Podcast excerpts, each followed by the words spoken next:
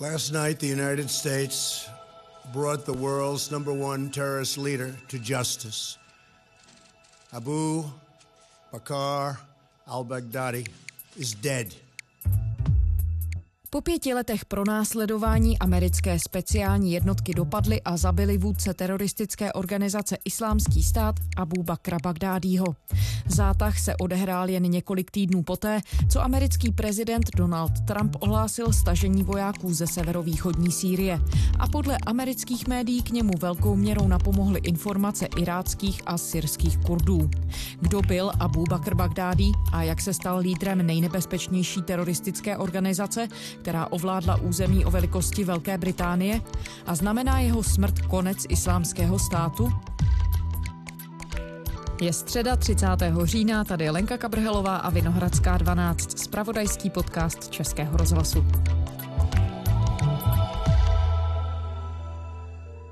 Na americkém zatykači je vidět nepříliš kvalitní snímek muže s kulatým obličejem, hnědýma očima, zastřiženou bratkou a krátkými černými vlasy. Bagdádí se narodil roku 1971 v iráckém městě Samara. Milanek, kdo byl Abu Bakr Bagdádí? Byla to zajímavá postava džihadistického boje, samozřejmě muslimský duchovní, jak to v těchto případech bývá. Milan Slezák je zahraničně politickým analytikem Českého rozhlasu. Říká se o něm, že miloval fotbal, začínal jako byl muslimský duchovní, tak v té hierarchii muslimské byl hodně nízko a říká se, že se zradikazoval ještě za vlády Sadáma Husajna, to je jedna možnost, a nebo až poté, co byl američany držen ve věznici.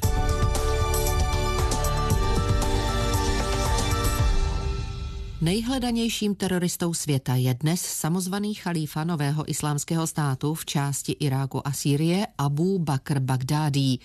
Jeho iráčtí přátelé si ho pamatují jako zdvořilého a poměrně tichého společníka a ve škole si obrýleného studenta v zadních lavicích mnozí vůbec nepovšimli, píše britský telegraf. Exceloval pouze na fotbalovém hřišti, kde hrál za tým místní mešity, v níž také někdy nepřesvědčivě vedl muslimy při modlitbách. Byl to náš nejlepší hráč, takový místní Messi, říká o něm jeho spoluhráč Abu Ali v narážce na argentinského útočníka Lionela Messiho. Podařilo se mu něco, o čem mohou někteří vůdci malých džihadistických buněk pouze snít, když přišel roku 2010 do čela islámského státu, tak se mu tuto organizaci, která původně vypadala na odpis, když ještě působila v Iráku pod značkou Al-Qaida v Iráku, tak se mu tuto organizaci podařilo tak rozvinout, že z ní učinil nejmocnější džihadistickou organizaci světa.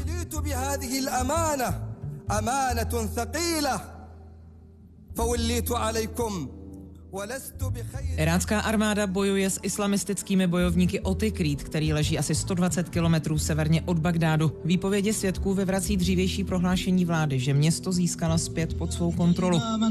Abu Bakr Bagdádi je od nynějška imámem a chalífou pro muslimy po celém světě. Výrazy Irák a Levanta budou z oficiálního pojmenování organizace odstraněné a od data vyhlášení chalífátu se bude nazývat jen islámský stát. Chalífa Bagdádi bude podle slov mluvčí Nejvyššího uplatňovat svou moc od syrského Alepa na západě až po iráckou provincii Diala východně od Bagdádu. Ale jak známo, sen o tom, že by se ten takzvaný chalífát rozšířil ještě do další části světa, včetně Evropy, selhal, protože se proti němu postavily spojené síly, nejenom evropské, americké, ale také azijské. A v posledních měsících byl Abu Bakr Bagdádi pouze stínem někdejšího Abu Bakra Bagdádího, toho velkého vůdce, který sliboval pomstu a zmar západu, byl na útěku a nakonec ho tedy američané, zdá se to být jisté, dostihli nahoře v Sýrii, na severozápadě Sýrie, u tureckých hranic. Byla to spolupráce americká a kurdská, která vedla k jeho konci. Vůdce takzvaného islámského státu je mrtev. Abu Bakr Bagdádí odpálil sebevražednou nálož při útoku amerických zvláštních jednotek na severozápadě Sýrie.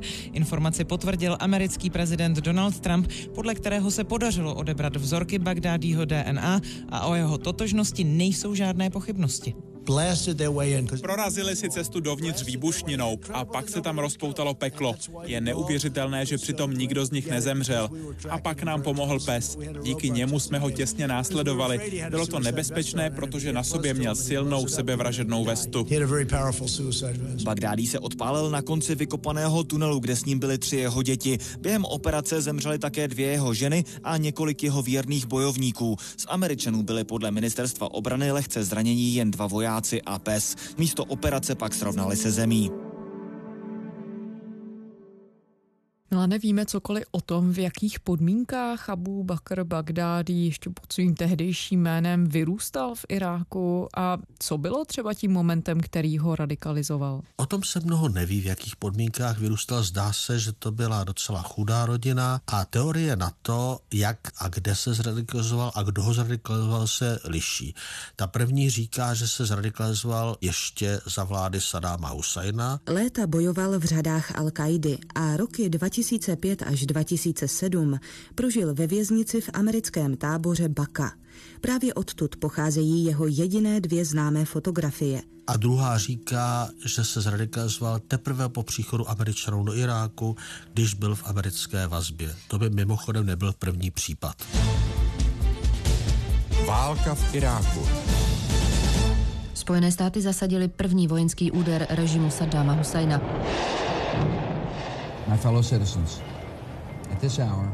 George Bush krátce po prvním útoku přispěchal s poselstvím k národu, ve kterém připomněl hlavní cíle proti irácké operace. Odzbrojit Irák, osvobodit jeho lid a ochránit svět před nebezpečím. Na můj povel zahájili koaliční síly útok na cíle vojenského významu. 35 zemí nám poskytuje zásadní podporu. Od možnosti využívání námořních a leteckých základen, zpravodajských služeb a logistiky až po poskytnutí bojových jednotek ale ho známe nejlépe právě z toho jeho hvězdného období, kdy stál v čele tedy islámského státu. Mimochodem už tehdy se říkalo, že vlastně ten koncept islámského státu nevymyslel Bagdády, že ho vymysleli bývalí důstojníci Sadámovy armády, kteří se nikdy nesmířili s tím, že Sadámov režim prohrál v boji s Američany, chtěli tu situaci zvrátit a tady si našli jenom jakousi zástěrku v tom islamistickém boji, ale přitom to byli oni, kdo určovali taktiku i strategii boje islámského státu a dodávali to potřebné vojenské know-how, protože když se ohledneme několik let zpátky, tak musíme konstatovat, konstatovat, že silám islámského státu, jakkoliv by se na první pohled mohlo zdát, že jsou to vlastně vojenští amatéři, se v boji mimořádně dařilo. A zajisté to můžeme připsat do jisté míry na tomu, že islámský stát používal velmi drastické metody, takže se proti němu jistě nebojovalo z toho psychologického hlediska snadno, ale z druhé strany je naprosto jasné, že někdo ozborence islámského státu učil, jak se vlastně má bojovat a někdo je vojensky vedl. A to byly právě, zdá se to být potvrzené, ti bývalí důstojníci irácké armády, kteří působili za Sadáma Husajna. Když jste zmiňoval, že se Abu Bakr Bagdádi ujal vedení toho takzvaného islámského státu, tak ta organizace, pakliže ji tak můžeme nazývat, byla v podstatě v dezolátním stavu. Tam bylo asi 700 bojovníků a podařilo se mu naschromáždit podle některých odhadů až 40 tisíc bojovníků z nejrůznějších zemí. Jak se mu to zdařilo? Tam já bych viděl několik důvodů. Tím prvním důvodem je, že ve světě se radikalizují, to je dlouhodobý proces. Někteří muslimové, kteří se cítí nespokojeně ve společnostech, ve kterých žijí, to se týká nejenom západu, ale také třeba severní Afriky a ti hledají nějaký cíl a způsob životní existence, která by byla, jak se domnívají, přínosná nejenom pro ně, ale hlavně pro společnost. A Bagdády jim nabídl možnost realizace ve státě, který byl ovládán zásadami, které jim se líbily, proto se přelévali do Iráku a Sýrie, proto také tam bylo tolik těch zahraničních bojovníků. To je jedna odpověď, protože tam bylo hodně těch zahraničních bojovníků. Například z takového Tuniska jich do Sýrie přišlo tři tisíce. První Čech, který se chtěl podle policie přidat k teroristům organizace Islámský stát, je stíhán pro zločin účasti na organizované zločinecké skupině ve stádiu pokusu. Od začátku občanské války v Sýrii do ní odešlo bojovat víc než 20 tisíc lidí ze zahraničí. Přes 4 tisíce tvoří Evropané a Američané. Z Evropy nejvíc Belgie, Francie, Německa a Británie. A pak za ten vzestup té organizace může irácká vláda paradoxně protože irácká vláda, když se američané stáhli z Iráku vojensky, irácká vláda byla většinově šíjická, tak se k těm sunitům, a jenom připomínám na okraji, že spor mezi sunou a šíjou je dlouhodobý, dělí muslimy již více než tisíc let. A ta šítská vláda nedokázala rozumně zacházet s iráckými sunity, kteří dříve požívali jisté ochrany za Sadáma Husajna, který byl sám sunita, a za jehož vlády byli na tom sunité v Iráku velice dobře. Ale pak tedy Saddam padl, pak odešli američané, kteří využívali sunnických služeb a najednou ti sunité, kteří žili na severozápadě Iráku, začali mít pocit, že ta nová šíty vedená irácká vláda nejenže o ně nestojí, ale že je má za občany druhého řádu a že jim všemožně ubližuje. Takže se znovu obnovil ten odboj, který byl patrný již za americké přítomnosti vojenské v Iráku. No a ti sunité potom znovu zvedli hlavu a začali bojovat proti irácké vládě a dokonce i když nebyli radikální, tak vítali vlastně v té době postup sil islámského státu, protože se domnívali, že islámský stát, jakožto sunická organizace, je osvobodí od toho demoralizujícího vlivu a podmanění vlastně ze strany šítské vlády v Iráku. To byl druhý faktor, který umožnil rozšíření islámského státu. No a třetí faktor tedy jsou organizační schopnosti Bagdádího, anebo těch lidí, kteří stáli za ním, ale kdyby nebylo těch předchozích faktorů, o kterých jsem mluvil, no tak by se nikdy Bagdádímu nepodařilo to, co se mu podařilo a těm lidem za ním.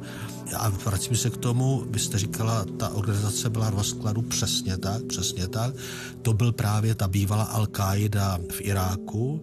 A když už se zdálo, že ta organizace vymizí, tak chybami irácké vlády, předčasným odchodem Američanů z Iráku, tím, že vlastně se tady otevřela možnost pro ty džihadisticky naladěné bojovníky z různých koutů světa, se podařilo vytvořit tento sice přechodný, ale ve své době velice mocný útvar.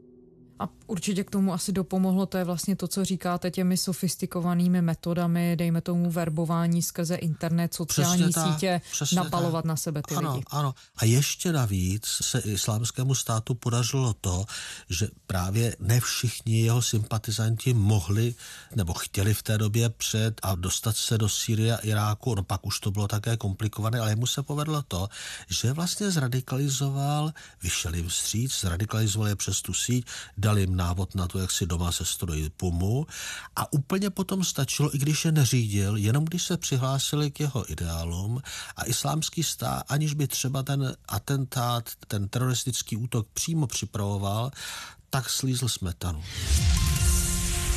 útoku na křesťanské poutníky v Egyptě se přihlásila teroristická organizace Islámský stát. Útok si vyžádal sedm obětí a řadu zraněných. So, as we've been hearing, there's been that claim of responsibility from the so-called Islamic State group for the Easter Sunday attacks, yet the Islámský stát se údajně přihlásil k vraždě novinářů pařížského listu Charlie Hebdo.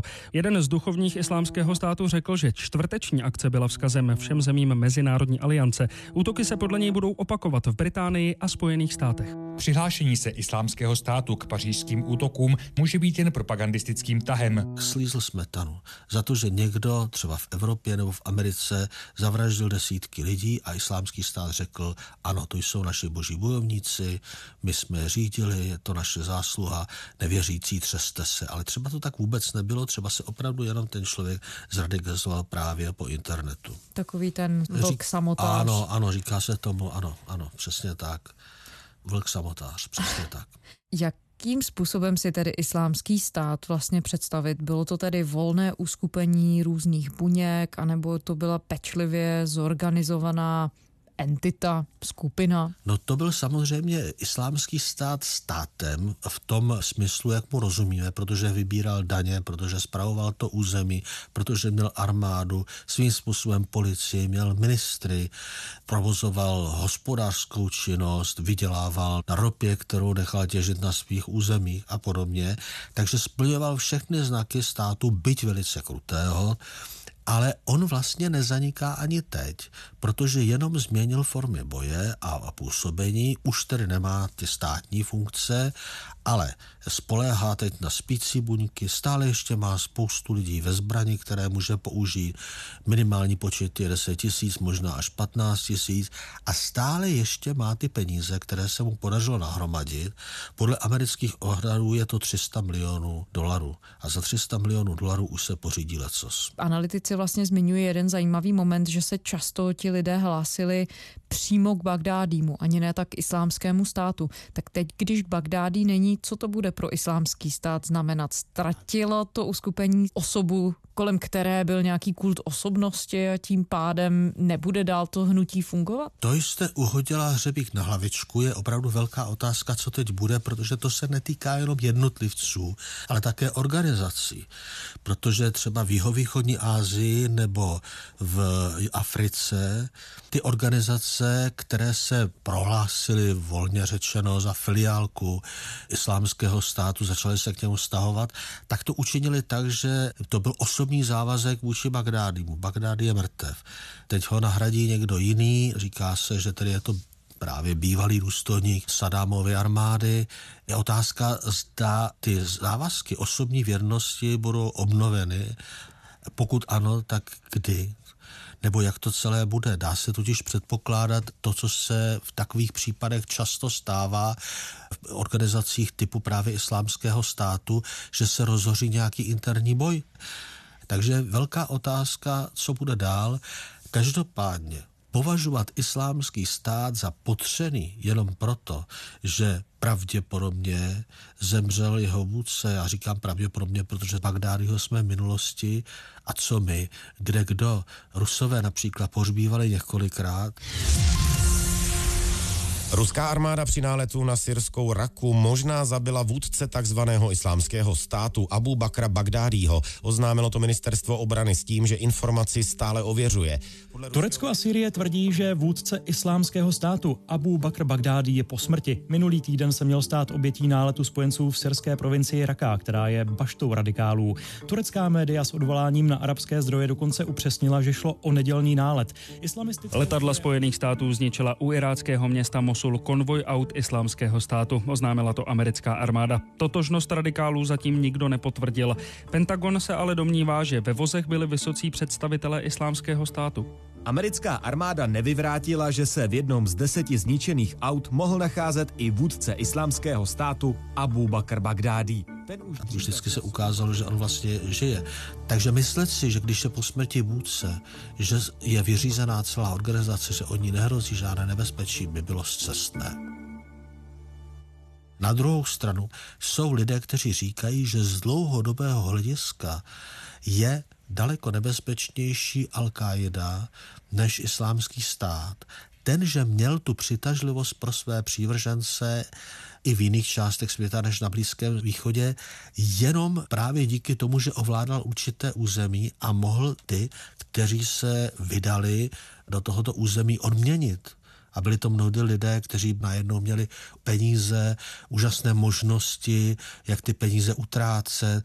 To byl ráj vlastně pro ně.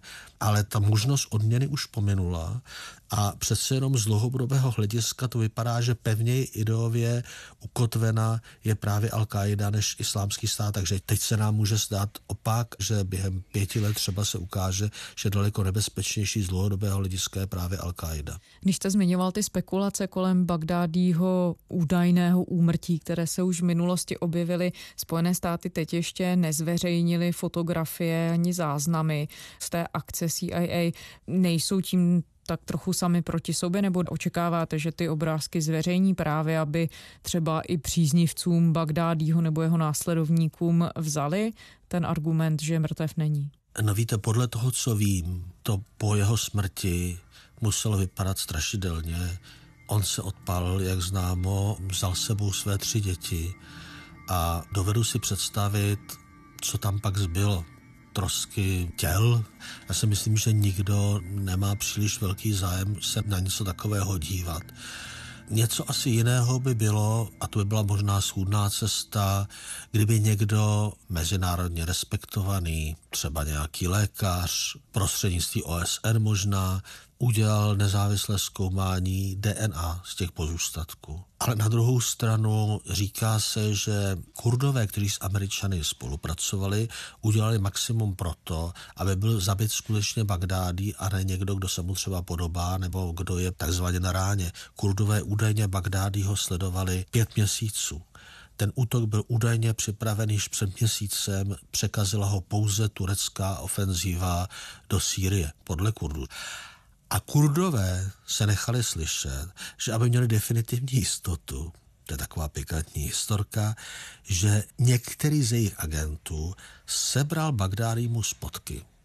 A z těch spotků potom se odebrala DNA. A ta DNA byla prý Bagdádího. Jak se předtím někdo dostal k Bagdádího DNA, to netuším, ale je pravda, že Bagdádyho syn před časem zahynul při sebevražedném atentátu a je možné, že se někdo dostal k tomu roztrhanému tělu a že tam DNA odebral. On třeba i deník New York Times píše o tom, že co se týče této operace na dopadení Bagdádího, takže tím hodně zavhýbalo to, když Donald Trump oznámil stažení amerických jednotek ze Sýrie, což vlastně uvolnilo cestu Turecku k tomu zásahu v kurdské části Sýrie. Jak tohle všechno, Milane, zapadá do širších souvislostí toho, co se teď na Blízkém východě děje?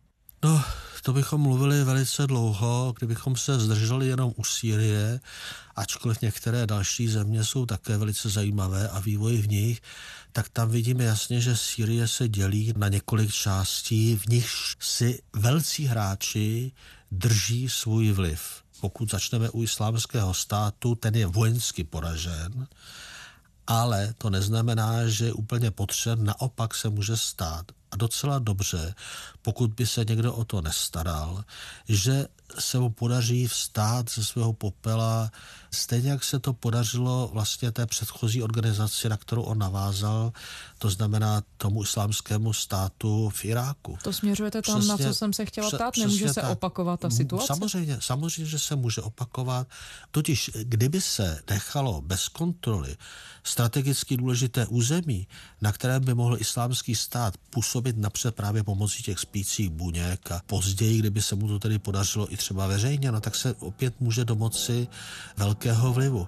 Samozřejmě, že asi nebude moci válčit tak dlouho jako předtím, už také ostatně ví, že se nemůže postavit proti letadlům, prostě tam má jasně převahu koalice, která by se proti němu opět vytvořila. Ale na druhou stranu může ještě způsobit mnoho nesnází a to nejhorší, co by se mohlo stát, že by se v těch částech Sýrie ve kterých teď panuje mezivládí, abych tak řekl, protože tam nikdo nemá silnou vojenskou přítomnost, tak kdyby se tam vyklidilo pole a kdyby to pole ovládl opět islámský stát, to se samozřejmě týká také těch ropných polí, o které je takový propagandistický boj mezi Spojenými státy a Ruskem čistě psychologicky nemůže ten ohlášený americký odchod takové vákuum vytvořit? Obava tady jistě je.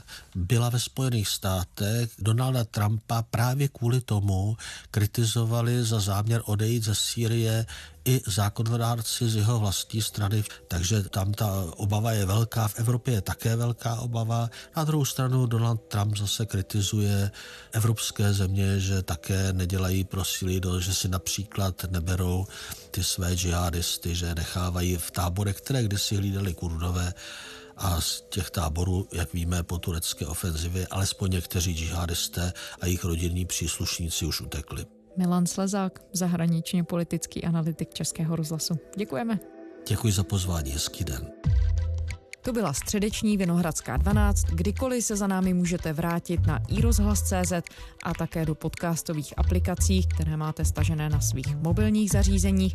Naše kolegy ze spravodajského webu můžete ještě pořád podpořit v hlasování o křišťálovou lupu. Link najdete na iRozhlas.cz, na iRozhlasovém Twitteru i Facebooku. Nám můžete psát na adresu vinohradská12 zavináč rozhlas.cz. Děkujeme Těšíme se zítra.